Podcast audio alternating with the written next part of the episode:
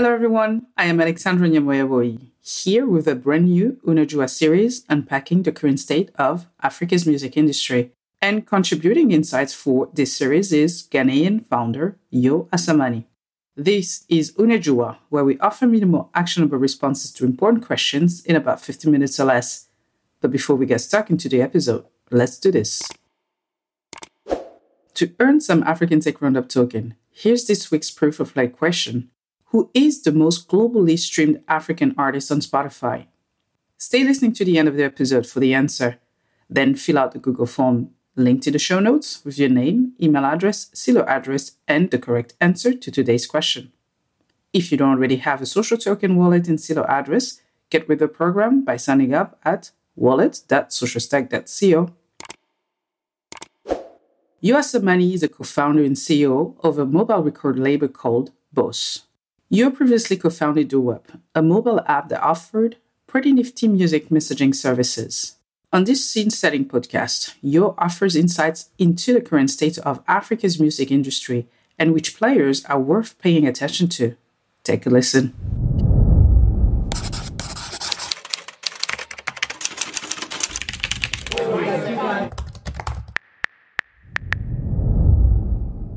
I think it, it really mirrors what's happening across the world. I think the same thing we're experiencing in Africa, we're experiencing in Europe, we're experiencing in the Far East and whatnot.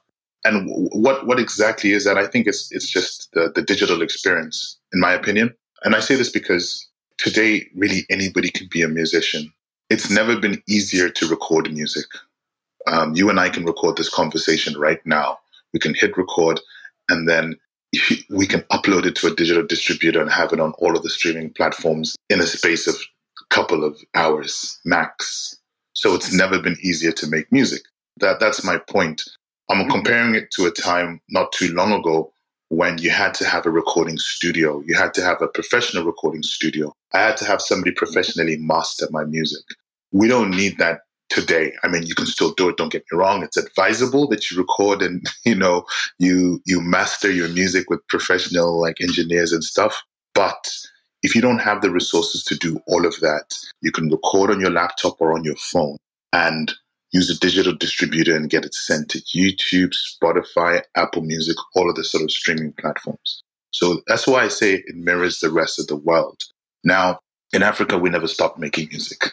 I feel like what's happening now is that we're getting a lot more visibility because of the ease of making music and distributing it globally. Now, let's talk globally.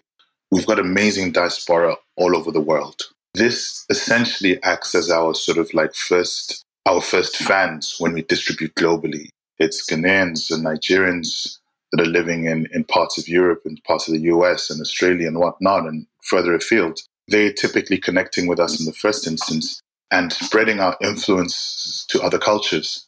So the state of the music industry in Africa today, I think is great. We're in a time where I can be based in Lagos, so I can be based in Joburg, and I can have fans in Berlin, New York, Paris, in Lund, Sweden, in wherever the world, just because I can distribute digitally and I can talk to my fans on Instagram live or on Twitch. The point that I'm trying to make here is the state of the music industry in Africa mirrors the rest of the world in the sense that anybody can make music and you can find fans anywhere in the world and you can mine those fans because you get analytics from all of your streaming platforms and your social media platforms that tells you where you are, what you should be doing, and what your opportunities are. So I genuinely think that's the state of the music industry in Africa. In the modern times or in present day, we're seeing a lot of investment coming to Africa in the music industry, from labels to tech platforms.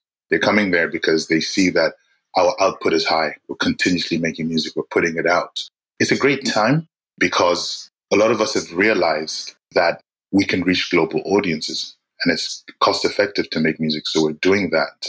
However, it's not going to last forever because anybody can make music means that there's a hell of a lot of competition. So now, really, the next step is in this mess of so much music, how do you stand out? How, how do you sort of differentiate? In terms of the players, I think internationally, some of the most popular artists coming out from Africa are the likes of obviously Burna Boy. At one point in time, Burna Boy was independent and he grinded extremely hard to get to where he got to. So it's admirable that he he made it as independent and is potentially now semi-independent. And I would like to think that the deal structure he has could be favorable because he's had an independent hustle. And I think that is very important for for artists to think about is before going into any deal, try to build some leverage by hustling independently, building your audience independently, you know, getting traction independently. So when you're sitting at a, the deal table, you understand your audience, you understand your potential, you understand your revenue potential, not just for the next album, but for the rest of your career. And you're able to negotiate terms that favor you and your, your brand. But um, the players, obviously, I mentioned Burna Boy, Wizkid, definitely. In the US, they were calling his his single "Song of the Summer." You know, so much that you know the song was already "Song of the Summer," and you know Justin Bieber went and remixed, really just added a verse to the song. Great for Justin Bieber because it kind of it adds a makes his brand multi-dimensional or even more multi-dimensional, but it does the same thing for Wizkid as well. Taps into an additional audience. So essentially, it's a win-win scenario. So of course, like the players is them from an international perspective. Tiwa Savage, of course, but loads of people. If I talk about the independents, there's people like Stonebwoy. You know, Stonebwoy is a Ghanaian artist. Um, Stonebwoy is great because he's independent on his own label. I think it's called Burniton. I think that's what it's, what it's called. I mean, you know, he's doing reasonably well. If you check his streaming numbers on streaming services and on, on YouTube, he's doing pretty well, you know, a few million streams. But for an independent artist, what that means is great because it means you're getting the lion's share.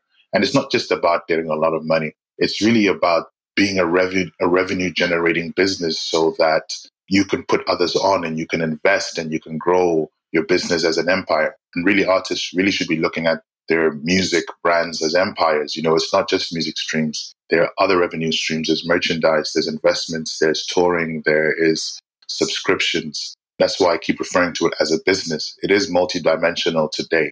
Now, of course, as, well in, in East Africa, there are players like Sauti Sol, who were also featured on Burna Boy's last album. They recently signed a joint venture label deal, which is great because the standard is a joint venture. So they already had their leverage and they signed it with Universal Music. They're a great example of actually grinding and then, you know, working hard and then knowing your leverage and getting partnership deals in place. There are quite a few players in East Africa, too numerous to mention. Southern Africa, of course, there's loads of there's loads of artists there as well. One standout uh, for me is Maphorisa, I think it's called. He's called.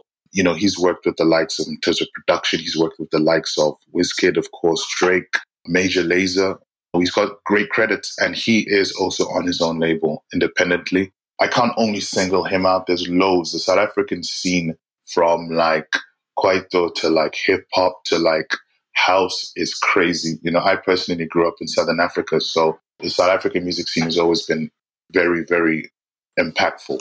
Moving on from, from the artist side, in terms of the players, let's talk about technology now. Who are the platforms that are enabling artists across the continent.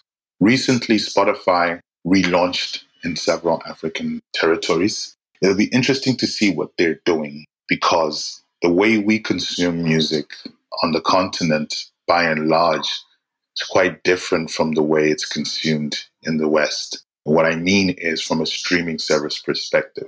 YouTube is very well integrated across the continent, but YouTube is free. Spotify, Apple Music have subscriptions. So I don't think they're going to go the regular route of like a $15 or $9 monthly subscription. Of course, they already have offers in place to onboard the masses, but it'll be interesting to see how they get the listeners to use them because I don't think it's realistic to just have the same kind of pricing models. I know that they're partnering with the, with the big telcos. We know that, like on the continent, the telcos have a huge influence across the continent. You know, they've got their hands in several pies beyond music in terms of the day to day lives of the people across the continent, you know, from mobile money to shopping to telecommunications, obviously. And I think they're an obvious partner for the streaming services. So the, the streaming services or the digital music companies that seem to be doing a lot of work on the continent are Spotify, of course, Apple Music, of course, recently, Tidal, of course, recently. In terms of platforms that, in my opinion, you know, I'd love to debate this um, and hear other opinions that seem to be closer to culture are platforms like Boomplay. Even Boom, even though Boomplay is not necessarily homegrown, I believe Boomplay is from the Far East.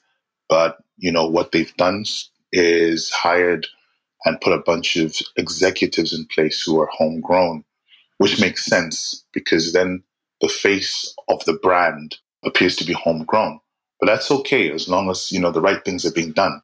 Audiomack is another one that comes comes to mind. I know Audiomack is, I believe it wasn't founded on the continent. Doesn't have to be founded on the continent, but it, it, what they seem to be doing is they be they seem to be working closely with artists on the ground and executives on the ground. So in terms of the platforms that are on the continent trying to actually bring African music and African, not African music, because African artists have been using these platforms, right? Streaming. But in terms of the listeners, trying to get the listeners to actually commit and subscribe to their platforms, those are essentially the, the main ones.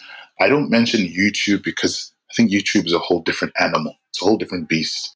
Even though YouTube have their own subscription service, from my like eight year old niece to like, you know, my 70 year old uncle, they're all using YouTube free and listening and watching whatever they want to listen and watch to and see the same thing we all watch wherever you are in the world.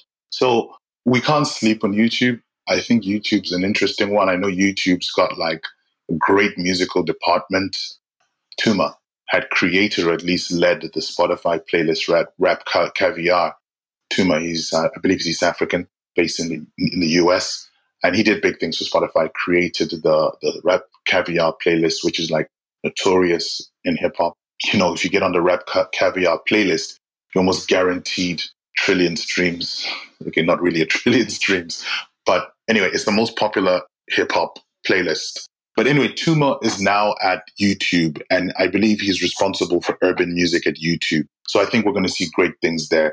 From my perception, he is a hip hop head, which means that obviously he's serving the genre very well globally. But uh, it'll be interesting to see. I'm sure he's got strategies in place for how YouTube are going to make themselves present on the continent. That's why I say, you know, don't sleep on YouTube because they're not getting people to pay on the continent, but silently they're growing fast.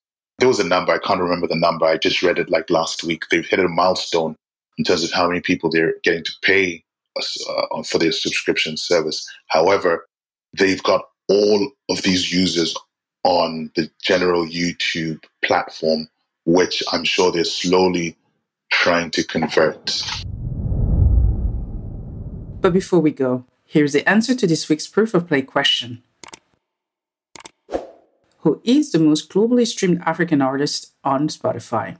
The answer, according to Spotify, is Nigeria's Damini Ebunoluwa Ogulu, aka Burna Boy. Remember to get some African Tech Roundup token. Go ahead and fill out the Google form linked to the show notes with your name, email address, Celo address, and the correct answer to today's question.